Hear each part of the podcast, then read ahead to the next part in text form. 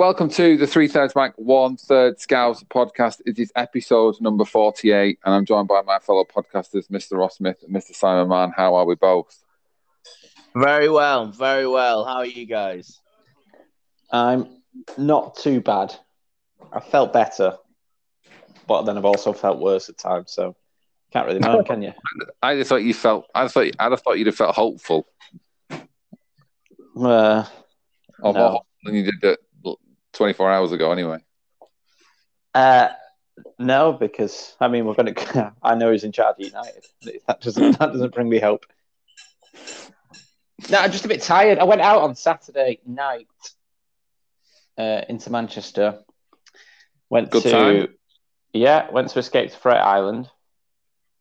Uh, I don't know if either of you have ever been. No, I've still not made it there. I've just sort of uh, walked past it a few times.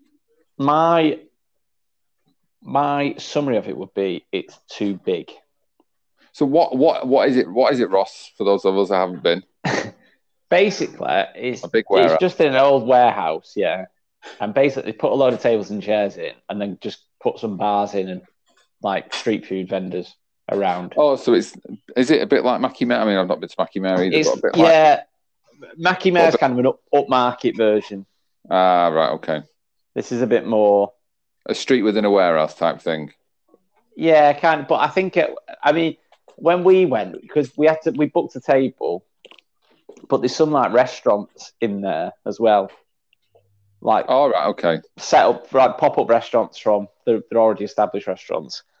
So you can either book a table in the general area, and then what happens is you have an app on your phone and you order food from any of these vendors, and you order drinks and people bring it over. But when we, we wanted a table, and the only tables that were available were in this one Spanish restaurant, so we ended up sitting in there. Um, so then we, we had to eat from this Spanish restaurant basically, uh, which was Oh, all right. You get the full. You didn't get the full. Yeah, but then what the weird thing about it was basically if you haven't ordered, if you haven't booked a table or a time, you have Yeah. to queue up outside to get in. Yeah. And you could be queuing for however long until they decide you can go in. But once we we got told once we'd finished our booking at this um, restaurant bit, we're then free Yeah. to walk around the rest of the venue. So Oh. in theory, you could just book any old table, turn up for your table, and then say no, actually decide against it, and then just walk around the rest of the place and knock you up outside. No, good life hack. Yeah. Yeah. So if you're ever thinking of going and you can't get a general table, do that. Um, I just thought it was massive. So was it was it was it a tapas situation you were with? Yeah, it was kind of, your own meal.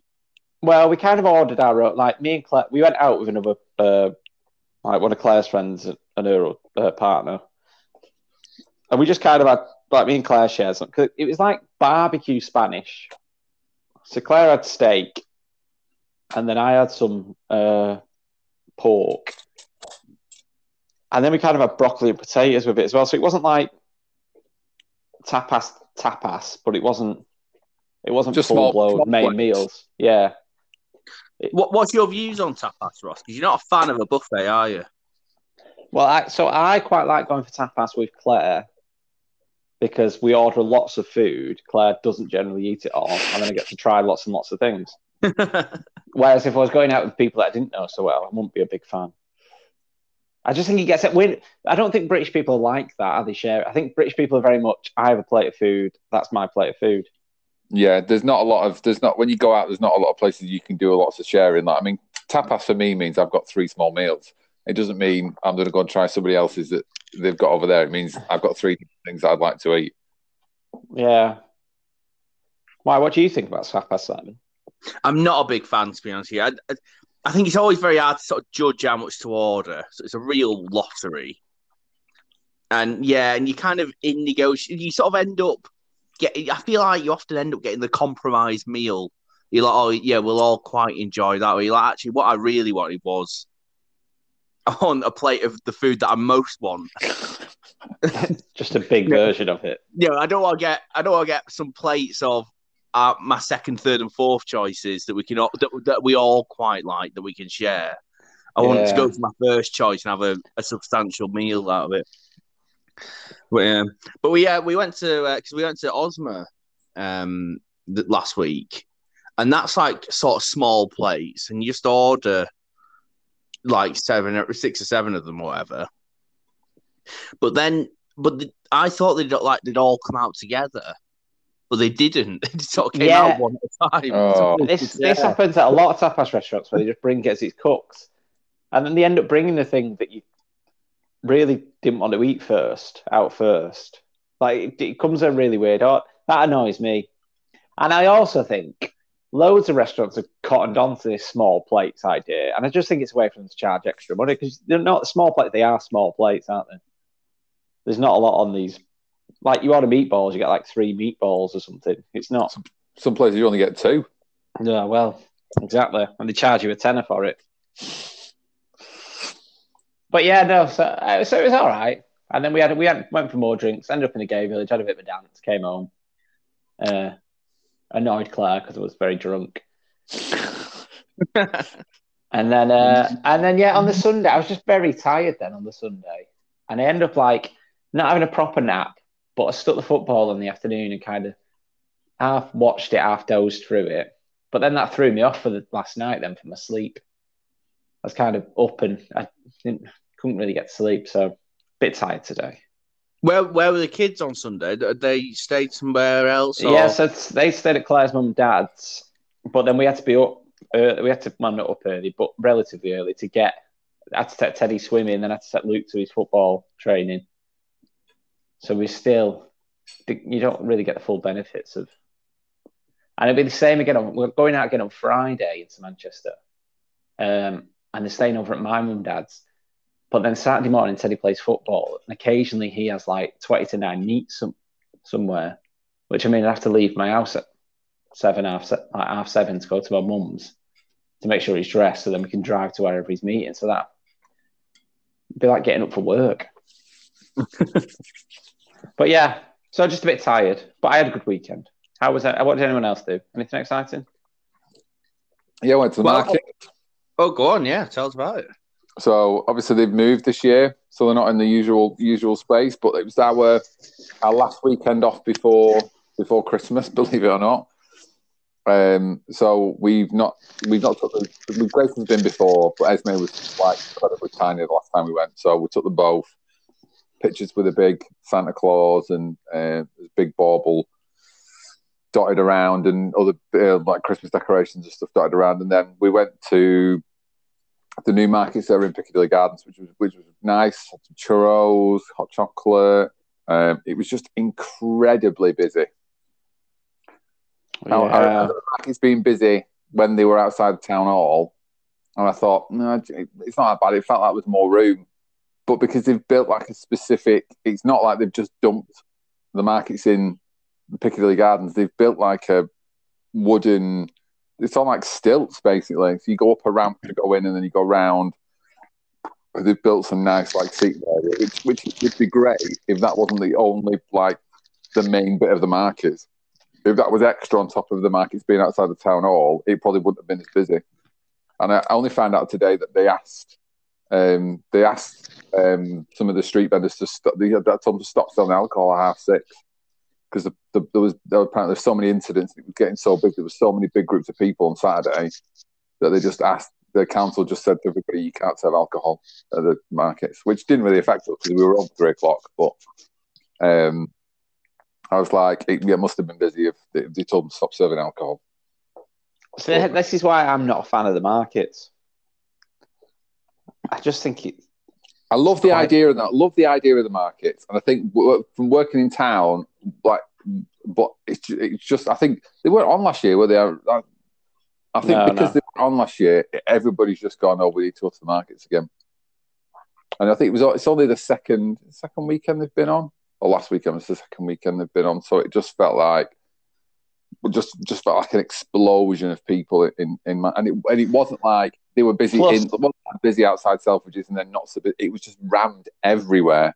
Everywhere. Saturday was. Saturday was quite a nice day, wasn't it? yeah, it was really, yeah, it was really, yeah, yeah. I think Simon's perfect weather, dry and not raining. Yeah. Oh well. Did the kids enjoy it? Um, yes, very much so. That's the main thing, isn't it? Yeah. So what have you been up to, Simon? Well, I, we've um, I've had quite a nice. We went to Osma on Thursday, and that was really nice. And um, and we went to Cuckoo afterwards, and uh, so it was sort of quite a nice little evening. And they, in Cuckoo on a Thursday, they have like uh, someone playing a guitar and singing, basically, and it's you know, was quite good, and it was sort of quite nice. So that was lovely. Now Saturday, some friends came round. Belinda cooked, and we had a few drinks, and then they went. Um, I mean, Belinda were a bit like, oh well, we've started drinking now, haven't we? So we just sort of carried on. well, and we went to uh, went to the pub, watched the football. And we ended up sort of staying in the pub all evening. It was uh, we had a lovely time. And then at one point, they came round with one, you know those sort of football card things where you like pay a pound and you like put down four, like you put your name in like four. Yeah, yeah. Oh yeah. So she, so she's sort of shilling that. So I go, yeah, yeah. So I give. I just assumed it was twenty five p a go, and it was. It was the weird assumption on my part, I accept. But so I gave her a pound and put four in. She was like, oh, it's fifty p go. So I gave her another pound, and I thought, oh, we'll wait and see. And it was like right near the end. It was sort of pretty much full at that point. So I thought, oh, they'll, they'll announce it quite soon. And then next time I go to the bar, I see the landlord is giving the barmaid 20 quid. She'd won it. And I thought, that, that seems, it wasn't even announced or anything. so it seemed dodgy as anything, that. Absolute stitch up for me, two quid there. You know when uh, when you assign it, did you look to make sure the thing had already been scratched off? yeah, in hindsight. it had already been peeled.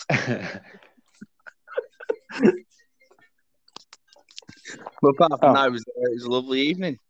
Well, yeah. So obviously, Cheddar, what are we talking about tonight? There's no big Well- stories, is there? There's, well, it, it, it depends how big you think Manchester United sucking the manager is. I mean, inevitable, very much so. Um, but yes, no, we are going to. Um, I mean, I mean, it, it was big enough that we nearly pulled our first emergency one on Sunday night. Well, So we give ourselves some breathing room, didn't we? yeah, so yeah, so we are. So after the break, we are going to talk about um, the, the biggest story of the weekend, and that is um, the sacking of, of Ole Gunnar Solskjaer. So we'll um, we'll quickly touch on uh, the game on Saturday, and then um, we'll hear what Ross and Simon think of um, the last few weeks slash months. Um, so yeah, so we'll have a break. Um, we'll come back um, and we will talk about uh, we'll talk about Ollie.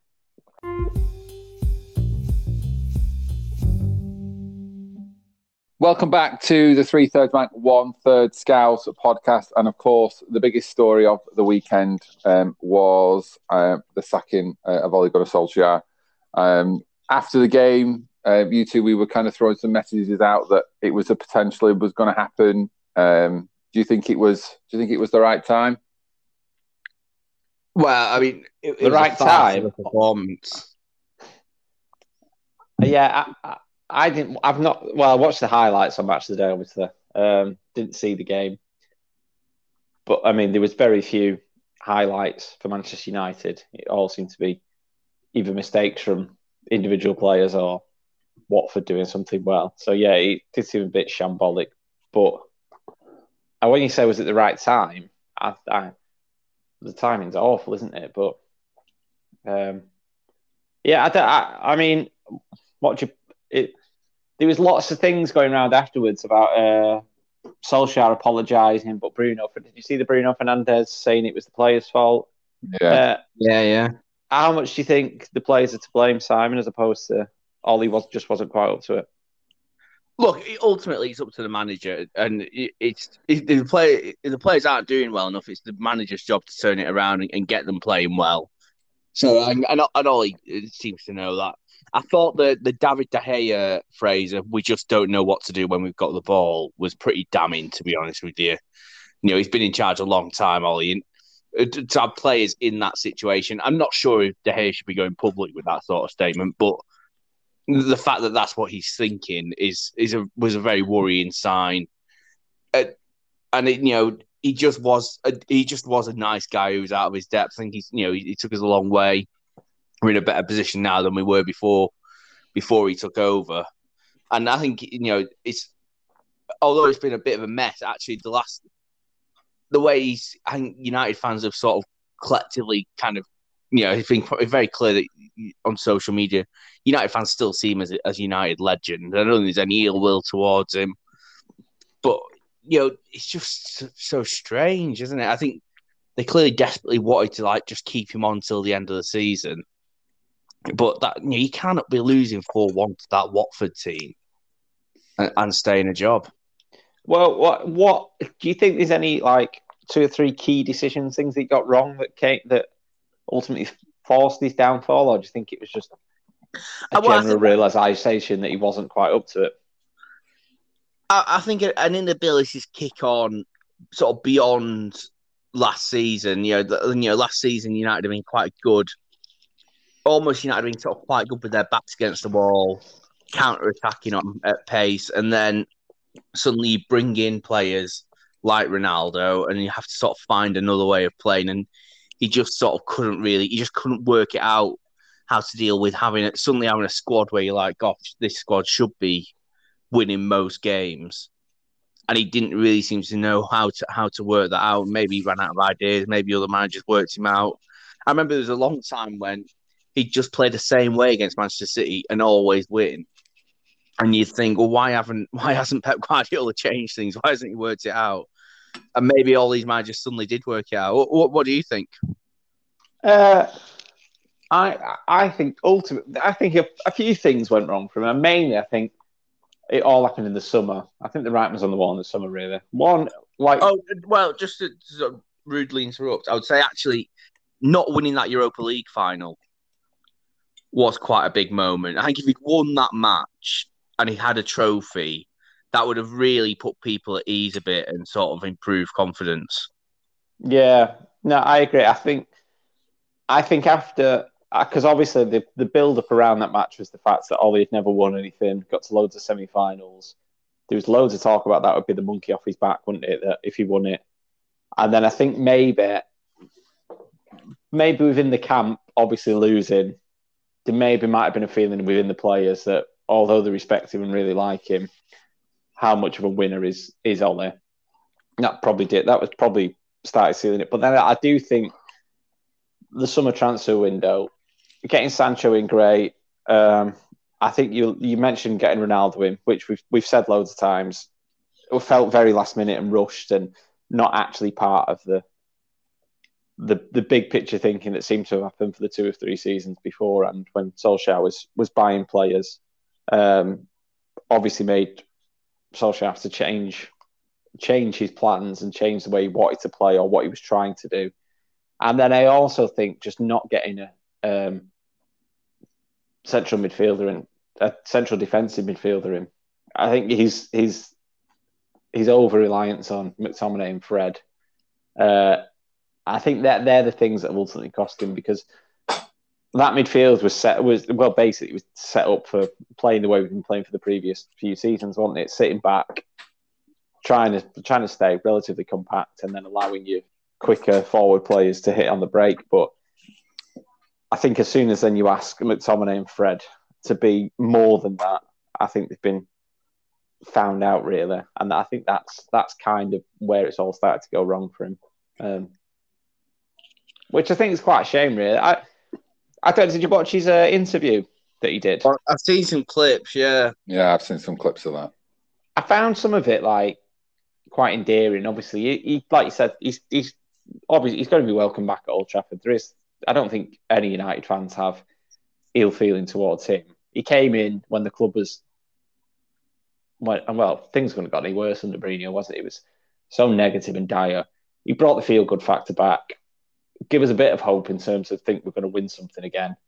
Um, but then ultimately he's not been able to deliver. Um, but he, he, I think he did the best he could. He, he tried to make it as entertaining for the fans as possible.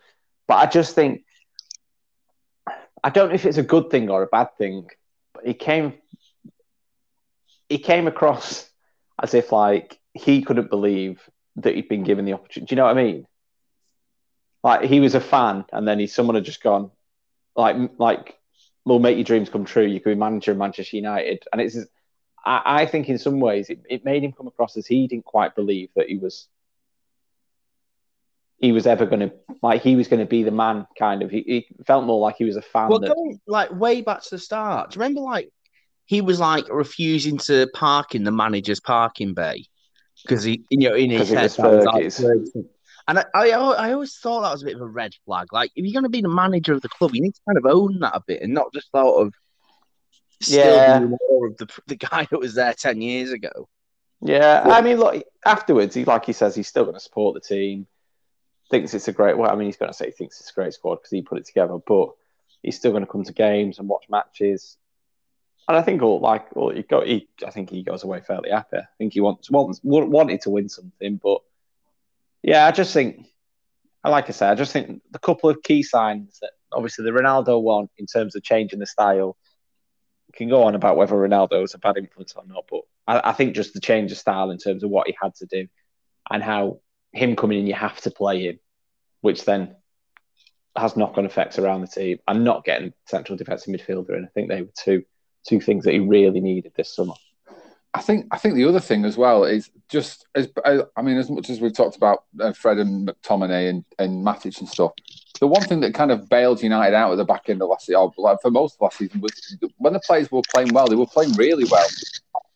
Fernandes, they were talking to Fernandes giving getting the PFA Player of the Year last year. He played that well, and like Luke Shaw and and Harry Maguire, and, and and you just suddenly this season you think that what what on earth has happened? Like Wan-Bissaka was never going to be the greatest right back in the world, but he could defend the ball. Like he was like I think he's not had the most defensive tackles in like the first half of last season.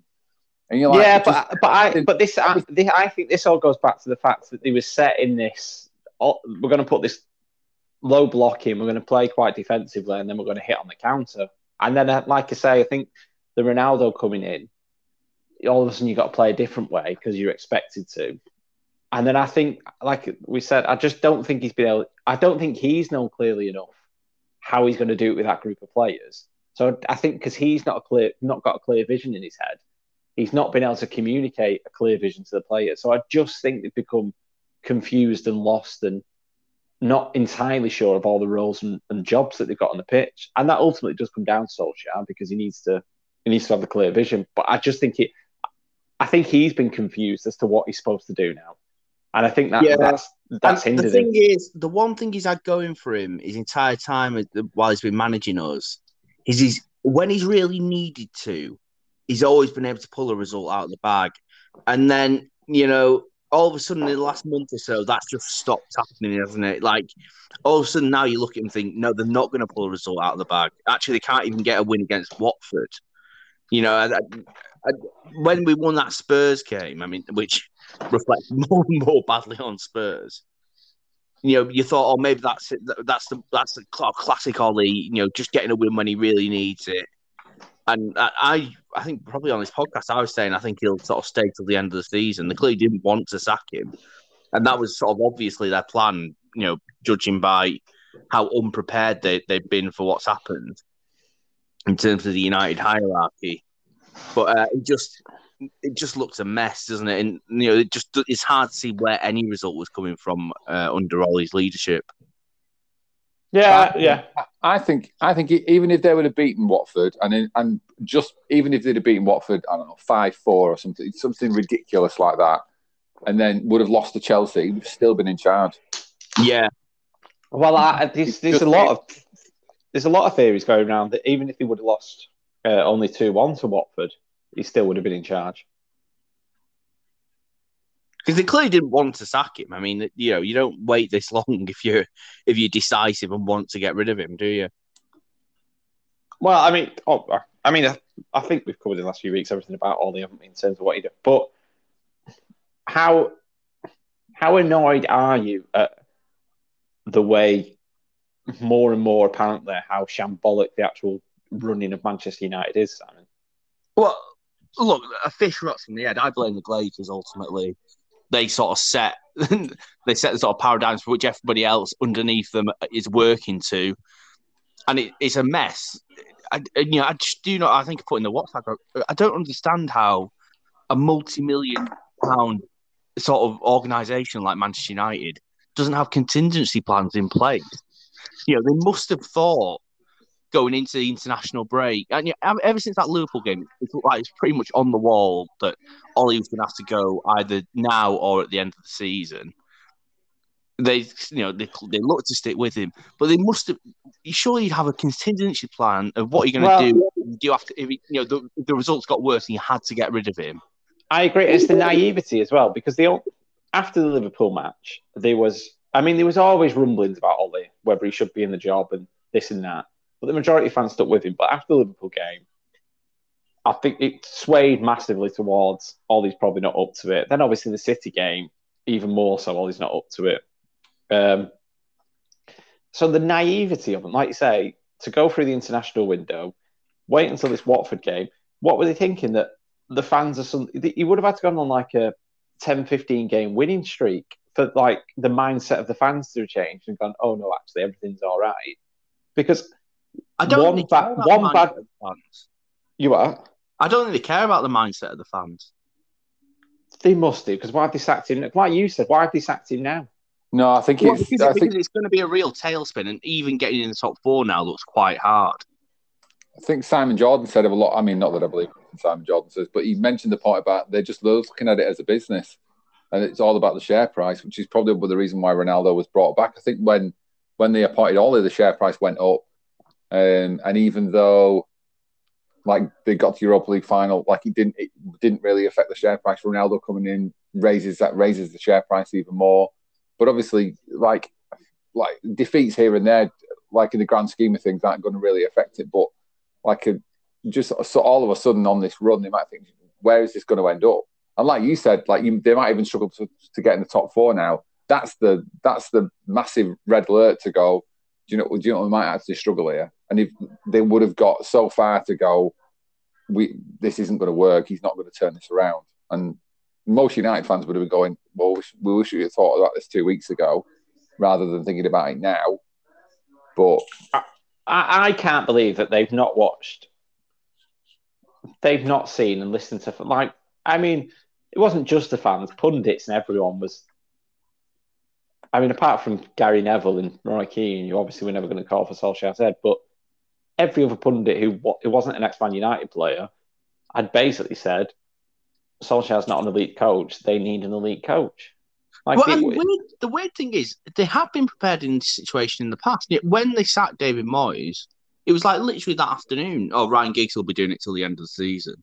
When they sacked Mourinho, it was like, oh, and Ollie, uh, and and that was a sort of a similar situation where it, you know, it just got worse and worse. And there was, and, you know, and, there was a few weeks before Mourinho was sacked when it was obvious they were going to have to sack him. Um, and they and at the time you were a bit like, why are they just leaving it like this? But in, in hindsight, they were clearly behind the in, behind the scenes thinking who's going to get in. Oh, Ole Gunnar Solskjaer, we'll tap him up and sort him out to do it for the rest of the season. Whereas this time, they've not been prepared at all for that. was was Giggs not was Giggs not there? you can't get Giggs. No, Well, no, definitely can't get in.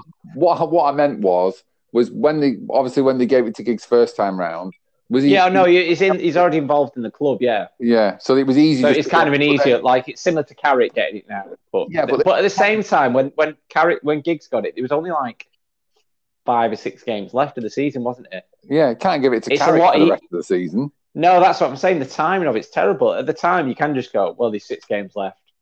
What could be the what's the real damage that could get done? There's going to be that manager bounce. There's going to Giggs will do something. There'll be some kind of we'll, we'll pick up some wins. We'll do something. But like you say now, the timing's terrible in terms of like we said the time when you normally sack a manager. I can't believe like we've not followed Norwich's and Aston Villa's. Like how how they're being operated better than like you say this global brand that is Manchester United is ridiculous. And then to sack like the first weekend afterwards to sack him, who then like you you are scrabbling around, aren't you?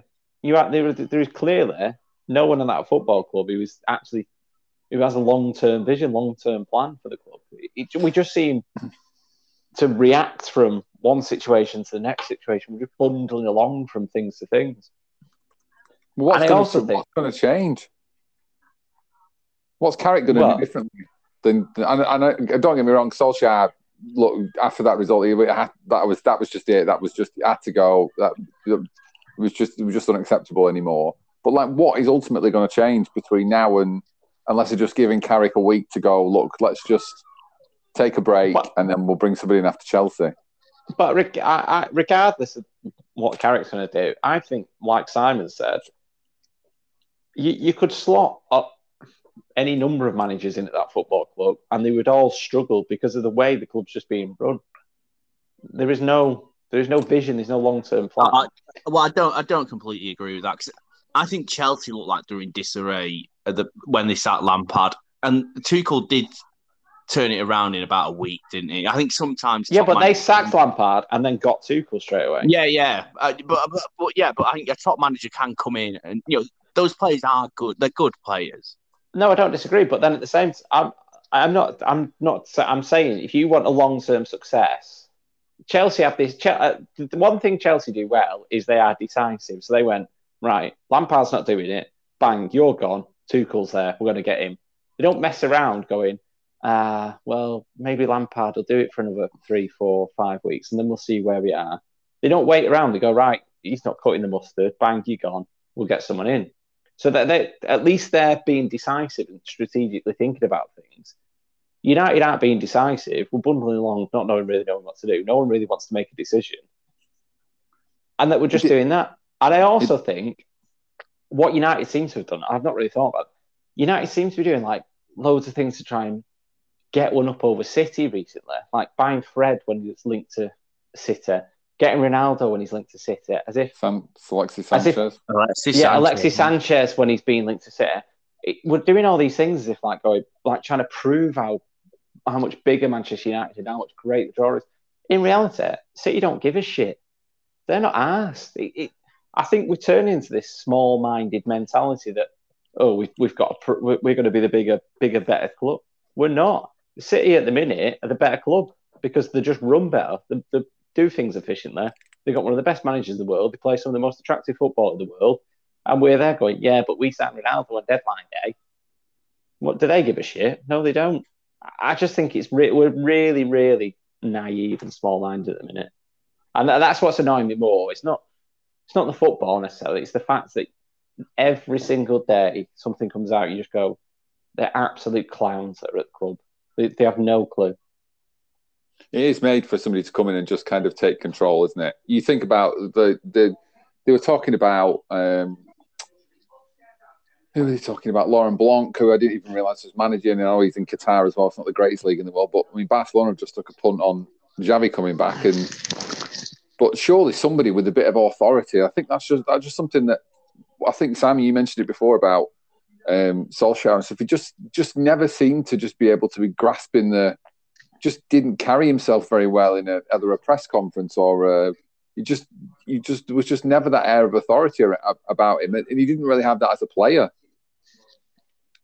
I think you just need somebody who's a bit not necessarily a hard faced whatever. But you just need somebody with a bit of grit and determination, a bit of and a bit of emotion, a bit of I think more important. Yeah, I think more important, we need someone with a bit of presence to say. Because, I mean, even in Solskjaer's final interview, he's thanking the, the board and the Glazers for giving him the opportunity. But in reality, I'd be saying, fuck you. you like, you've, you've screwed this over for me. This was my dream job. Yeah. And because of some of the decisions never, you've made, I've lost it. Yeah. yeah. Uh, so I just think it needs someone who's, who's big enough and strong enough to actually stand up to him I mean, Woodward's going to go and someone's going to come in, or Woodward's supposed to be going. Someone who can sell him. I don't give a crap about your sponsorship deals. We need this. The football's got to be right on the pitch first, and then we do the rest of it. And then we just need someone like that. I mean, that was that was Fergie's greatest strength, wasn't it? He ran the whole club, didn't it? I mean, it, it's arguably one of his greatest strengths, and then left us in the worst position because when he left, we had no one to actually fill the void of all the jobs and all the things that he was doing. But I, yeah, I, but, but I, I think the days of, of having a Fergie type manager are gone. I don't think you're going to get someone who's going to come in and do that. No, i agree. What you need is you need an Ed Woodward character, but a football equivalent of him. You know, and you need but to sort why... of put him to one side doing the business, and you need someone with his kind of oversight and and power to be running all the the footballing elements of it, apart from the actual team. Yeah, but that's why that's why City pulled out all the stops to get their backroom sorted, didn't they? Yeah, yeah. To come in, so they Yeah, made sure everything was. properly, Yeah. yeah. they got it structured properly. That's what I'm saying. Klopp- And that they they they will have very good working relationships, won't they? Pep and them people, in terms of they can both say what they actually think. Whereas I don't think Solskjaer probably had some, but more often than not, I reckon he's probably not standing up to him. We just need some. We just need this this structure in place of, like you say, people with a business brain and a footballing brain, but then that the manager has a good working relationship and can actually get things done with. Well, that's what. Fun, funnily enough, and I don't know if this was the reason. I don't know if this was mentioned because of what uh, Michael Edwards, but um, somebody had asked Klopp in his press conference. I don't know if it was again for the weekend or week before about a sporting director, um, and the, I think the way it was worded was that it's only a relatively new thing.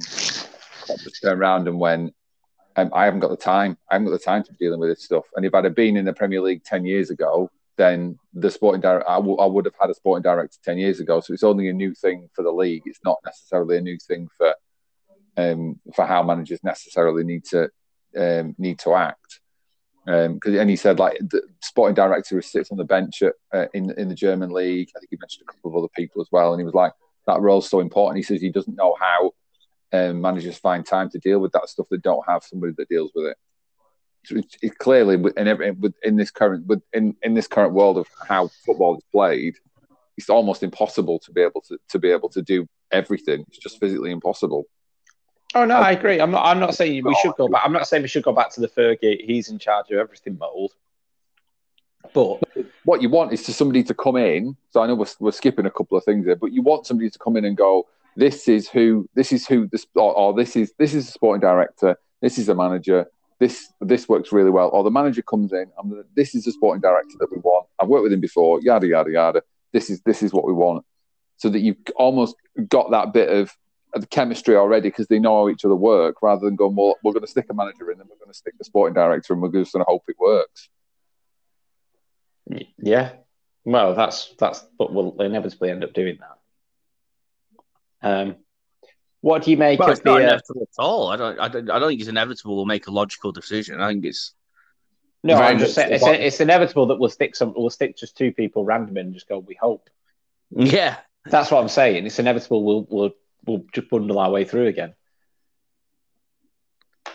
I, don't- what do you make of the um, obviously the interim until um, we find a permanent manager in the summer? do you think this is do you think this is massive arrogance again from Manchester United that they will be able to do that?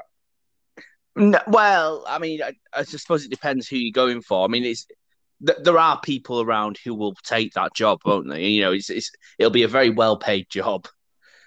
You know, but it's a then the type of people the type of people that will take that job are they the type of people you want in charge of Manchester United for the rest of the season? Well, exactly. I mean, that is that is your issue, isn't it? But you know, someone like Laurent Blanc maybe will be interested in coming. Maybe an older manager will sort of see it as, as one final payday. Worst that happens is you don't finish the top four, and, you know you sail off back into the sunset. You sort of Gus Hiddink character. Um, I, I think the, these kind of people are around and gettable if if you want them. It's about identifying who you want.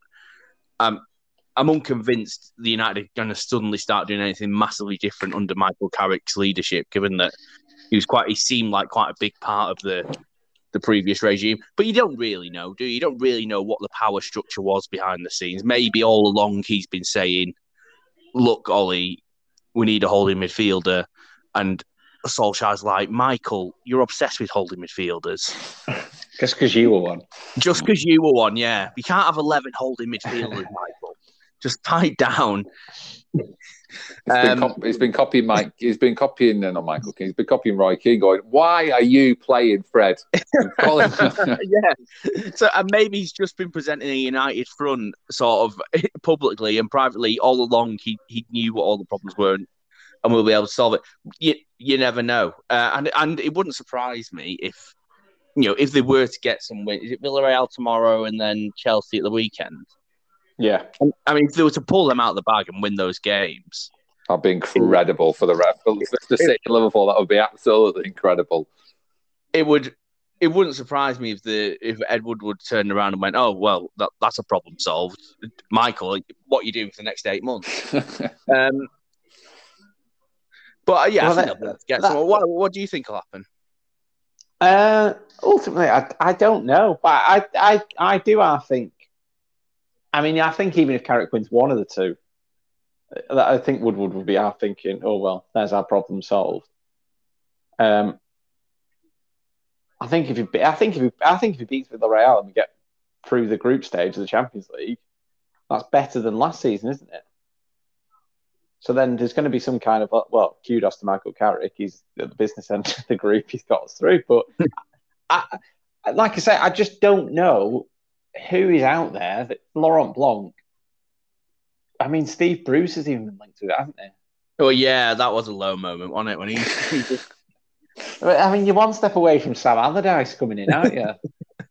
uh, but then, like, like you say, who, who are you going to get in? It's not like, it's not like there's there's a like a fantastic assistant waiting in the in the club somewhere, or some brilliant coach that's been doing his thing somewhere. Like, there's there's no one in the club that you really look to.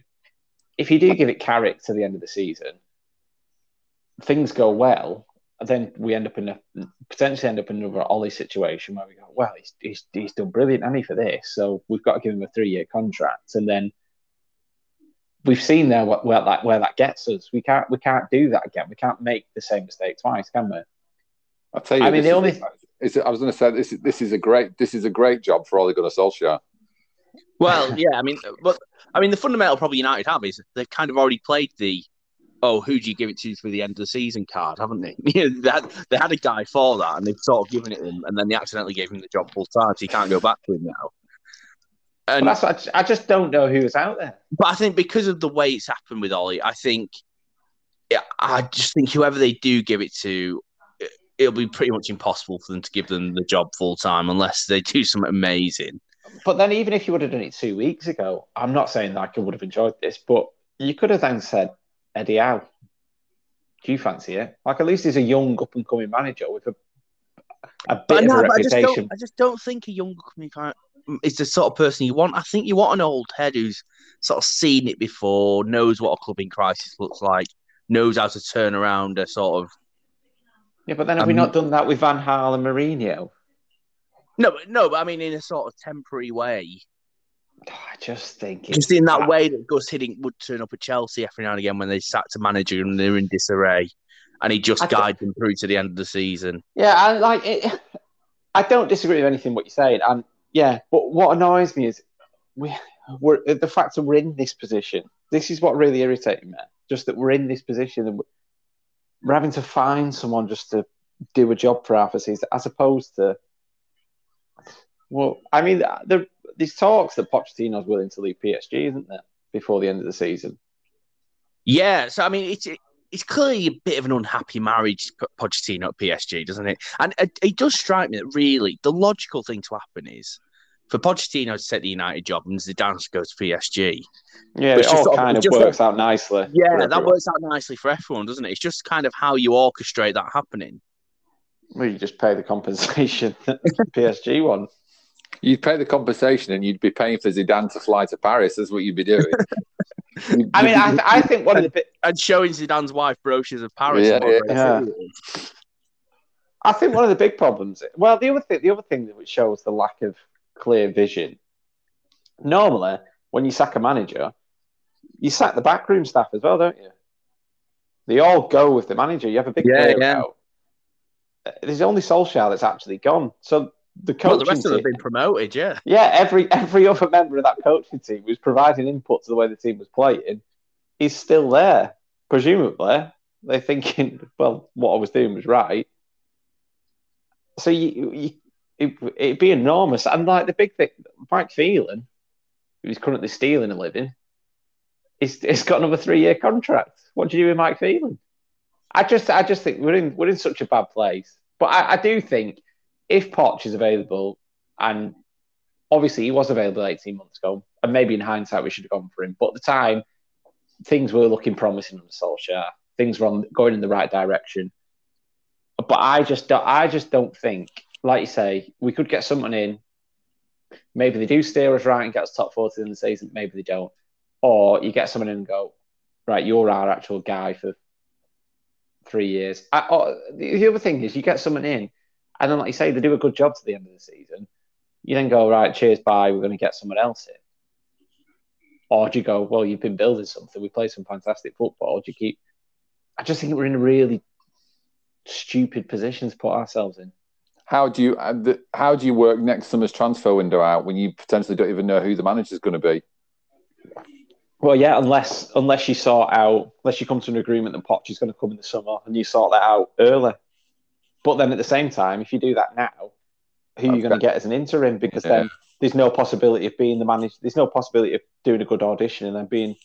But I think that's like part for the job if Pochettino agrees to take it till the end of the se- or at the end of the season, he'll just be instantly put on gardening leave by Paris Saint. There's no way you can carry on managing Paris Saint Germain and then knowing that next year he's going to be he's going to be the manager of, of Manchester United. I'll just stick well, yeah, there is a bit of me that feels like it could all get worked out quite quickly because yeah, I agree.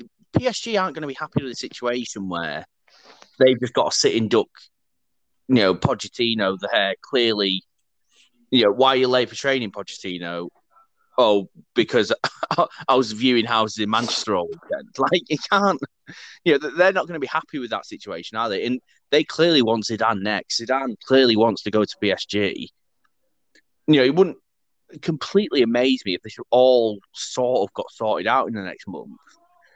Um, what I, what part of the the sort of the mess that United have made of this is this kind of belief that you won't be able to get Pochettino anytime soon and actually, it's increasingly becoming aware that Pochettino sort of wants out, and maybe we should have explored that option a bit earlier on. Yeah, Instead, maybe put the feelers out two weeks ago and see what yeah. would have gone on, and then. Um, I mean, but, because these, but the, they would. I, I mean, but I don't understand why they haven't. Mean, because they're idiots, aren't they? But why would you not do that? And like you say, it would have just been like, oh, well, it's just succession planning. Results are going badly against Solskjaer. Give Solskjaer a bit of a, you need to turn this round. If you don't, then we've got someone in place. Uh, isn't that the way football clubs are run? You both kind of gives you some goals yeah. to hit, and if you say you're not going to hit them goals, then boom, you're gone. You find you, you put the feelers out and go, who's available, who, who could we tempt to the club, and then you have you half have an idea.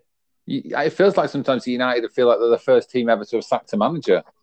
Well, yeah, yeah. Before, and you can't, you can't, forward, you can't forward plan. I mean, I'm, I'm, I'm sat here in, in this chair in my kitchen, very much aware that my boss, if I was to leave tomorrow, has somebody to fill the spot in my. It, well, and if I don't do very well in my in my job, that I'll be out of my ear, and she'll have somebody ready to replace me within a, a week of me leaving. And I run a shop, not a football club. So no. it's just human. It's just not. It's just human nature. That's just how, that's how it work. That's it's just sensible, yeah. But it, it's true though, like you said, like it is as if United, United have, that no other club in the world has ever been in this position, and we're we're trying to blaze a trail and figure it out for other clubs to follow. The other the other thing I'm not in, the other thing I'm not entirely convinced about Pochettino is is that he, I think I, I mentioned this before in the group, but the people the, the managers that are available now are semi-available. A lot their stock didn't see their stock's going down from the beginning of the season. So I, I, there's been a lot of talk about Rodgers, and I don't ultimately think that Rodgers will get the job, but he's not had a great start to the season with um, with Leicester. Then there's Pochettino, who went to Paris last year, still didn't win, uh, still not won a trophy yet. I don't think I, I, they might have won the, the French Cup. No, he won. The, he won the yeah, French League Cup. But Lille beat them to to to the, to the league, um, and now they signed Messi, and he just doesn't seem. I mean, they're playing a little bit better now, and they are top of the league, but I mean, it's, Lille have practically had a fire sale, sold all their players, um, and the, the Paris Saint Germain are the only ones left. And he seems to be struggling to get the best out of Messi, which Paris Saint Germain is clearly a, a, a, a, team of elite players, but not necessarily playing as a team. I feel like he'd just be going from one scenario to the same scenario at Old Trafford, and unless he's going to clear everybody out and start again, then well, I think I think part of Pochettino's frustration at PSG is the fact that he has no say over anything, does it?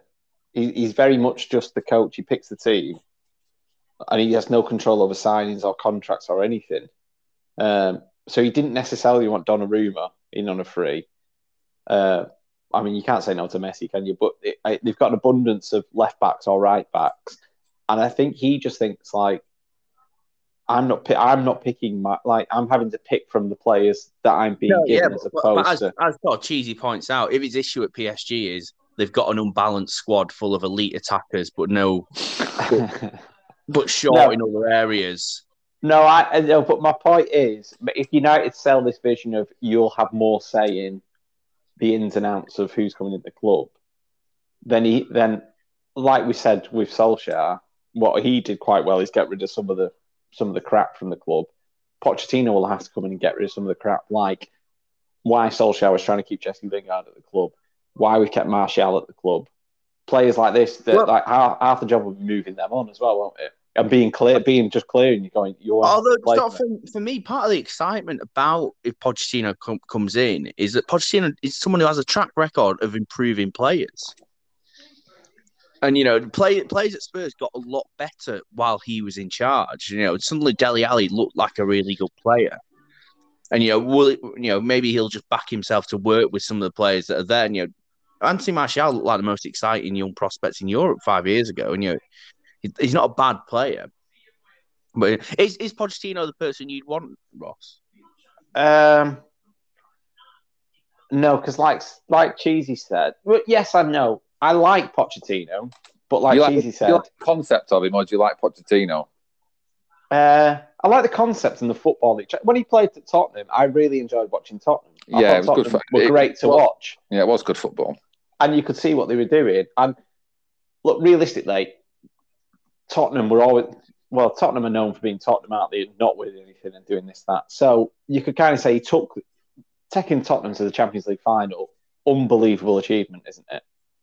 Um, so in terms of he's, he's got, you know, he's got that in his locker to be able to take a team and take them far and deep in so-ups and give them a chance of winning. But then, like you said, he's gone to he went to PSG and didn't win the league. When you think PSG should be winning the league every single year, shouldn't they? So there's that. There's still that kind of element of we need someone who's who has won something, like he's who's been around and done it. But then at the same time, I really like Pochettino and the football he tries to play. So uh, yes and no. But then at the same time, I don't know who else out there that you go. There's no. Have you got? Have you not got the, the odds? I was that was the other thing I was going to mention because I've had this problem today where I've been thinking who is actually going to take who who possibly could take over this job. But it's, it's all the talks that Erik Ten Hag, isn't it, at Ajax and Pochettino and Roger. I don't want Rodgers. I mean, we, we you, will I mean, know that Liverpool didn't get over the line when they should have. I mean, if, if you if you were going to sack a club legend and bring in a former Liverpool manager, it's probably not the greatest. You might as well you might as well get Souness. You might as well just go for the full one hundred day and bring Souness in. But yeah, I, I, I don't know. Who would you want, Simon? Would you want Poch? I think ultimately I want Poch. Yeah, I think. Um, I, I mean, I, Ten Hag's clearly done an incredible job at Ajax. Getting them to a semi-final was was an incredible achievement. I imagine Donny van de Beek might buy him a house if he becomes if it becomes a possibility. Um, but I think Pochettino is the guy I want. It's weird in a way because actually Brendan Rodgers' teams play quite good football. He has actually won some league titles in many ways, Rodgers Rodgers' record is probably better than Poch, uh, Pochettino's. Yeah. Um, but and and I think just all for a few years, it's it's just felt like Pochettino would be well suited to to come into Manchester United. Um, I, have always thought I sort of wanted Zidane on the slide, but I mean, he clearly just doesn't fancy it, does he? And well, if he's available and he's ruled himself out immediately, that that's yeah. very clear. I'm I'm not having anything to do with your club, isn't it? Uh, I'm not particularly keen on Luis Enrique, and ultimately, I think United's problem is the two best managers in the world are, are Guardiola and Klopp, and, and they're not, they're obviously not not about to come to United for for obvious reasons. Uh, who of the runners and riders, cheesy? Who who do you think is the one you would think? Oh God, that that guy could turn United into a title prospect. I think possibly. I think. I think possibly Ten Hag. I mean, if you end up with Sebastian Haller playing up front instead of Edinson Cavani in the next two years, then I might change. I might change my mind. But then again, he scored four goals in the Champions League match, so Um, I think I think you're right. I think from where Ajax were probably about five or six years ago, and Ten Hag's come in and and done a really really good job. But I mean, like like you said, he's not. I mean, he's done a very good job to get to the to the, to the semi final, but he's not. He's is he not just another up and coming manager that's all right? He's, he's a bit further on than maybe an up and coming manager. He's like managing the Champions League for a couple of years. But is Well, he yeah, not- I mean, the trouble is, I don't really know. Do you know much about him other than this, what he's done at Ajax? I think he's supposed to be quite a fiery character as well, like kind of rubs people up the wrong way and doesn't come across well in the press and things like that. So So my my fear is, and this sort of comes a little bit. Maybe he has done it in other in other leagues, but I think if you you become Ajax manager, there is an element to which you have got a bit of time to kind of to you know you've got a bit of time to sort of set things up as you want at, at a team because it doesn't really matter how badly it goes at Ajax, you're going to finish second, aren't you? Like even if you've got a bit, whereas at United, you'd, like, you'd have to hit the ground running. There's no like, oh, you know, three year, four year project. Well, you know, I'll turn them into a good team then. You, you sort of year one, you're under pressure to get into the top four. You know, in the Premier League, there are basically six or seven teams every year, and Newcastle may well add, add to this. Every year, think they're going to finish in the top four. So it's Yeah. immediate pressure. the other thing is we missed out on like obviously thinking from like a year ago, we missed out on like the likes of Nagelsmann as well. Before when he was at RB Leipzig and then went to Bayern Munich. But if if we maybe thought ahead before offering Solskjaer his new contract, you possibly could have got it, someone like him at the time when United were kind of on the up, and then this kind of up and coming manager that has has is like making marks acro- along in Europe would be the ideal time to come in. But like you say, now you kind of need someone who's a bit experienced. I mean, this this is why Poch half makes a lot of sense, doesn't it? He's experienced. He's been in the Premier League. He knows what it's all about. He wants to manage United, so he he is out of everyone that is available. He's probably the one that is the most sensible choice, just in terms of where we are now and where we need to be. But at the same time, if he is the most sensible choice, go out and get him now. Don't I don't see the point in waiting until the summer. So you wouldn't you wouldn't give it to us three for, till the end of the season, then get Poch in. No.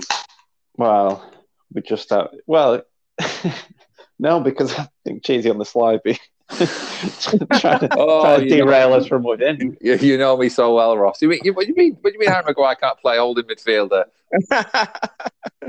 You, But you then if- Cheesy's bringing actual management experience. So I think I think we'd be getting Cheesy to do a lot of like you know just looking after the rotor and stuff. Yeah. yeah, but I, I think um, Cheesy become like Woodward's right hand man. He'd be setting up setting up all the sponsorship deals, making sure all the all the Christmas It's- decorations are out. It's isn't a, it? it's a business. It's a business. Forget Yeah. what's forget what's forget what's going on down there. We've got to sort the business out. Got to make sure we keep. Have you it thought about Ronaldo branded baubles? then?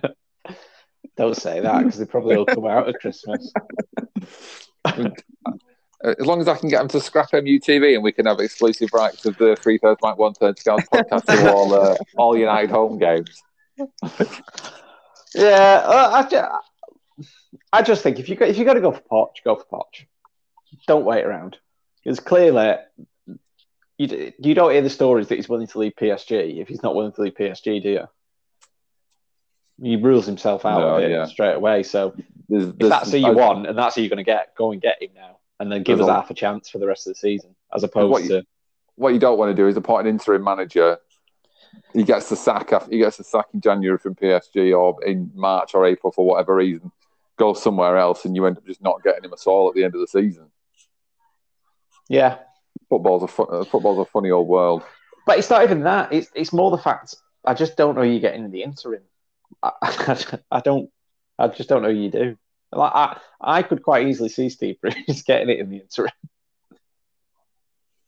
I just think the United board would do that. They, I think they'd go, oh well. Everyone was saying he was harshly treated at Newcastle. He can't be that bad, can he? And he's played for United. Let's get him in. Not that I've got anything against Steve Bruce. He's just not who I want managing my football team.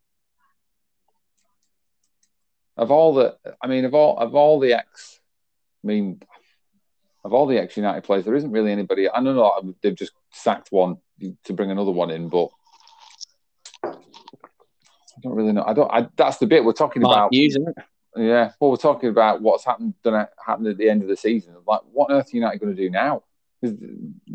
Now is almost the most important appointment. And like, I think what you, I think you're right, Ross. If you want, you want, you want Potts, just go go and get him now. Because if you don't get fourth, then that's the summer becomes the summer becomes massive because they're not playing in the Champions League until the season after that. Yeah, and then who'd you get? I mean, the other thing on the interim, if that didn't happen, uh, would would you ever think Roy Keane would do it? Surely, I, I just cannot see Ed Woodward uh, employing him. What just because he'll be he'll slag he'll just have a go Yeah. too much? They didn't Yeah. want, they didn't want Conte. Would you want would you want him uh, just as an interim, just to the end of the season? Would you be happy if Keane took it? No, but I think he's just too explosive. I think it's just. I think it would just end in tears. You know, he'd clearly end up fighting one of the players. But how much damage can he do in six months? Oh, I wouldn't say that. yeah, I cannot wait to replay this to you, Ross, in six months' time. I just have I I don't know. I just have loved the guy and just think it, it would be. I would love. I would just love to see it for six months. I think. I've got I've got visions of uh, them. not I would love to see it for six months. White House, storming storming Old Trafford, and Keane's there with that Viking helmet on. Like, I would love to see it for six months, and also a camera crew follow it around for six months. well. yeah. Oh, I- yeah. and then and then I would go, yeah, if that's going to happen, and I can have the best series, TV series, at the end of the season, I would quite happily do that. Yeah, but Wa- Warnock Warnock makes some of them great videos as well. You maybe get Neil Warnock. in. maybe that's maybe that was the plan all along. No, It's just- he'd be in as director of football January. Roy, Roy, have you looked at Ryan Shotton? Maybe Uh, Daniel maybe Daniel Farke. I don't know. He's out, he's out a job at the minute. You know, uh, I was watching today. I was watching some video. There was a thing that basically saying um one of the big problems um, Liverpool maybe had when um, the big TV pundits were Lawrence and Hansen was the fact that because they was ex Liverpool, anything that Liverpool did, they was always very critical of Yeah, and there was a lot of pressure put on the club. And then obviously now, the pundits that dominate the football scene are all mainly ex-United, yeah. and constantly there's constantly critique and criticism against Manchester United. That's So whether point. that's got a half something to play into the fact that Liverpool during that time never lived up to the expectations because there was always this these legendary players and everyone looked back at them and go, well, they were fantastic. Look what Liverpool are doing now. And maybe now for the same happening to United because you've got Neville Keane, Ferdinand Scholes, Hargreaves, they're all they're all saying the same things about United, and there's always pressure and critique put on United. I just thought it was quite interesting, and maybe when they then pundits go, will you then see? I just thought it was an interesting, interesting point. United Obviously, are in for you- prove it. United are in for a long haul then, because I, I, I would imagine they're signed up to fairly hefty contracts. I can't see a uh, a soccer it happening anytime soon with them pundits. Well, no, but I just thought it was an interesting point. Never really thought about it. I'm not blaming that on United's demise, but I just now. I mean, imagine. Did you, did you ever think we'd be in this state ten years ago, Simon? I never Uh, thought you'd be in this state ten years ago. No, I d- it's. I mean, it's just incredible, isn't it? That How how how things can can fall apart so quickly. Yeah, thought you'd be in this situation at the beginning of the season. yeah. Eleven or twelve games ago. Never mind, ten years ago. Just I just yeah, but once Ronaldo came in, I thought I genuinely thought they've got a really good chance of winning the league. I think everyone did, didn't they? the league. but how how it's how it's manifested itself with, I mean, the and, and the one thing you've probably missed in the last month is Varane, because ultimately, whatever you want to say, it's centre half make the difference, and all it took, all it would have Yeah. took, not to uh, not to have conceded a, a, couple of those goals, to have gotten a couple of draws instead of a couple of defeats in the last seven games or whatever. Um, and I, think the other thing I read as well is that uh, United have only had one. I, I know you probably go, well, it doesn't really make any difference, but United have only had one penalty this year. They had 22 penalties last season, and then we've paid a third of the season. We've only had one. Yeah. And we missed that, I think, didn't we? Yeah, Oh, oh, it might be one that you've one one that you'd scored, but yeah, that was a good one. no, we missed it because um, Bruno Fernandes skied it Yeah, to get the draw on the win. But I tell you, it's amazing. Like I think you said it cheesy ages ago. Like one year, two years of not winning the league or not competing. It's amazing how quickly that just turns into ten.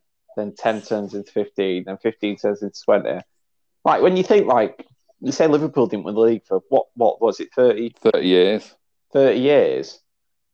I like you think, God, bloody hell, from where, how dominant Liverpool were to then nothing for thirty years. You that's that's been played out now, isn't it, with Manchester United? Like you just you realise how easy it is for it to happen, don't you? Well, you just get into the cycle, and Liverpool chop the managers around obviously a, a, a lot more than, than than recently. But you think about the Mourinho. So Mourinho comes in. There's a, almost a whole change. It goes well for nine months, and it goes badly for nine months, and he gets the sack. When Van Gaal comes in, and it goes well for nine months, it goes badly for nine months, and he gets the sack. And then all of a sudden, they just they just add up, and they get transfer window after transfer window after transfer window, and you, at least like from even I could see that United were making progress. I mean, still there's still not a great deal of, of depth on the bench, and you feel like some of the players that uh, sat on the bench, I probably should have kicked on by now. The the Dalots of this world, and, uh, and why Lingard's still there, I've absolutely no idea. But you, you, you got to, you could see that there was a bit happening to the to the at least to the first team. But then you just think, then what's going to happen? What's going to happen again now? Is it, it's just another like is this, is is signing an essential is signing an essential defensive midfielder going to going to make that much difference to this Manchester United team? They just need somebody to they, they just need somebody to motivate them a little bit. That's the bit that I could and that's the bit that I could not get my head around at the weekend. Is they just they just looked it apart from kicking the ball in their own net, they were like we, we've had enough, and you could tell that they were like we, we've we've had enough. And as much for Fernandes is going to come out afterwards and say it's all on us. Well, I've just I, I, mean, know. the first highlight was uh, on match of the day was a throw into him. He tried to volley it over to the other wing, and he just skied it up in the air. And then McTominay gave a penalty away. I was like, oh, Christ, this is yeah, yeah. It's just it's amazing how many I just seasons tick away. I mean, you actually realizing it, and then before you know it, you go, "Crap! It's been it's been ten years since we did anything." And I think I think in in in um, I mean, no, it's it's all like roundabouts and stuff, and like when Liverpool went through the, the bad times, it was. I mean, Arsenal were really strong, and United were really strong, and then I kind of felt like that. That was that was when Ferguson left. That was always still the case. United was still quite a strong team, but then Chelsea came. But there was always there was always really only like one. Like Chelsea would have a great year, and somebody else would have a great year, and nobody really retained the league, and everybody would always have their really good years. And obviously, apart from the Leicester and um, the year that Spurs probably should have won the league, and then now all of a sudden you think, well, the three best teams in the three of the four best teams in Europe play in the Premier League. So for United to suddenly go, well, we're going to not only we're not going to get back to we need to get back to top four, we need to win the league. Like you've suddenly got to go, oh, actually, we, you need to beat three of the best teams in Europe to do that, and suddenly it just becomes very difficult. Like as, as I, I think Chelsea are going to win the league this year. I just think they've they've got too strong a squad. They've had a really good start. I, and I can't see any. I can't see them falling down as much as they have done. They might play absolutely garbage against City again, and not very well against us but they seem to be beating everybody else. They seem to be beating the dross. And that's what's going to win them the league. Yeah. What do you uh what did you make of the the new managers at the weekend, Cheesy? Um, I think Newcastle have got a long way to go, haven't they? I think you can put I think you could have put anybody in charge of Newcastle, and I think you, that that that ultimately is still going to be the same team. I think a couple of new Newcastle players come out and said that they've never worked so hard in the two weeks of the international break. But I mean, you can work as hard as you want. You, you still need somebody to a put the ball in the net and b stop it going in the other end. Um, I mean, what I would say is, regard. I mean, what we spoke about is the um, United result. What an actual weekend of scorelines it was. Oh, it was chaos, wasn't it? Yeah, goals galore. I can't believe it when I it would have thought Burnley Palace would have conjured six goals. and Max, that Max Cornet got right screamer, didn't he? Yeah. Well, Benteke should. Have, I mean, to be fair, it should have been about six three to um, Palace. Benteke missed so many chances. Typical Benteke. But yeah. yeah. no, I thought, I thought, I thought Gerrard I thought it was important that Gerrard won. Um, and then, I mean, I mean, Dean, that result, that um, Dean Smith result for Norwich was um, was exactly what they needed as well. I mean, they've gone all of a sudden they've gone what two wins, two wins on the bounce, and they're they're absolutely they're absolutely flying. It just bring, and, and I think the Norwich result just brings so many teams above them back down into oh actually you know what this isn't Norwich and everybody else. This this could be this could be a real fight this year, which is a big problem for Leeds, I think because they need a win. They needed another win desperate, um, desperately as well. So I think it could yeah. be. Uh, I think it could be a, a, bigger fight towards the bottom of the league this year.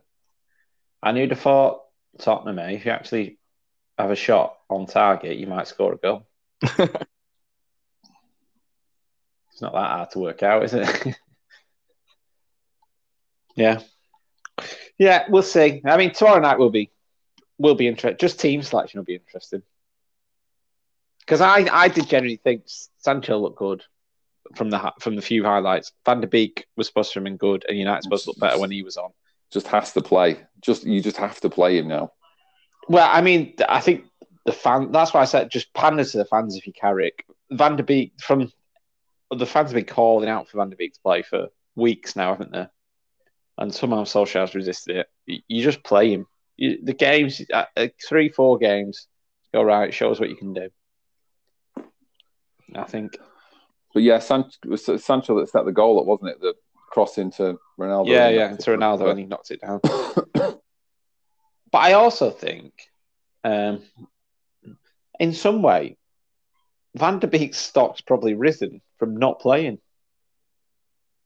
Like yeah. I think everyone, or United fans are building him up to be this amazing player in the Reds because they just think he can't be terrible. Like he, well, I think I think Micah Richards and Keane were having this conversation. I think after the City game, and it was talking about Van de Beek not playing and stuff. And I think he, I think Keane said that Van de Beek had played towards the back end of last season. He wasn't, he, he wasn't lined up the world, but I mean, it was end of the season. He'd gone well. by that point, United had got top four. We're obviously resting players for the Europa League final, and he was going. We might as well play. Yeah, but we said that uh, we had this conversation about it last last uh, when he played there was loads of times where he was in good positions and he just wasn't being passed to. We, we uh, there's loads of reasons why someone can't look great, but I do generally think you, you you watch him for Ajax, he wasn't doing anything that was like pulling up. He was just always seemed to be in and around the action, playing little short passes, little one twos, playing little quick passes in around the corner, doing things. And I just don't like think that. we, yeah, I just don't think we were set. That, that's how you break teams down who sit back against you. Quick, quick passes, quick bit of thought, and we just weren't playing to its strengths. So maybe if you start bringing that, in, uh, who knows? But like so tomorrow will be interesting, just to see what Carrick does do in terms of who he picks. I mean, I, what I would also say, just on the last thing that did go wrong for Solskjaer, he went to this back three, didn't he? And then he abandoned that for the Watford game. Which I think when you said Simon a few weeks ago, I said about when you said about having your best team wrote down on a piece of paper in a draw. I don't think he he, he still didn't know by the end, did he? What he wanted to do. No, yeah, his head was good. He was just the rest were gone, weren't they? Yeah. Anyway, onwards and upwards. Yeah. Things can only get better, as D:Ream would say. Yeah, we'll reflect on this podcast when we win the Champions League, won't we, in six months' time? Maybe we should get Roberto Di Matteo. exactly. You can't get Rafa, so No, I don't think anyone wants Rafa the way he's performing. With it. yeah. Mhm. Anyway, it's been a pleasure as always. Always a pleasure. Speak Till soon. next time. Who knows? We'll be United manager by the next time we speak. Might have gone through two or three people in that time.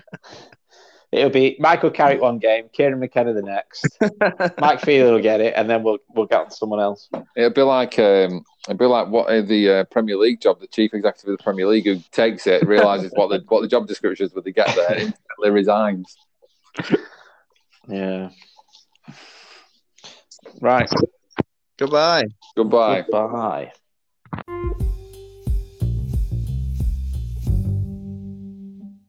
Thanks for listening to the Three Thirds Manc, One Third Scouse podcast. Give it a like, give it a share, and let us know what you think on Twitter at Manc3. That's at M A N C T H R E E. And keep listening for more new podcasts every week.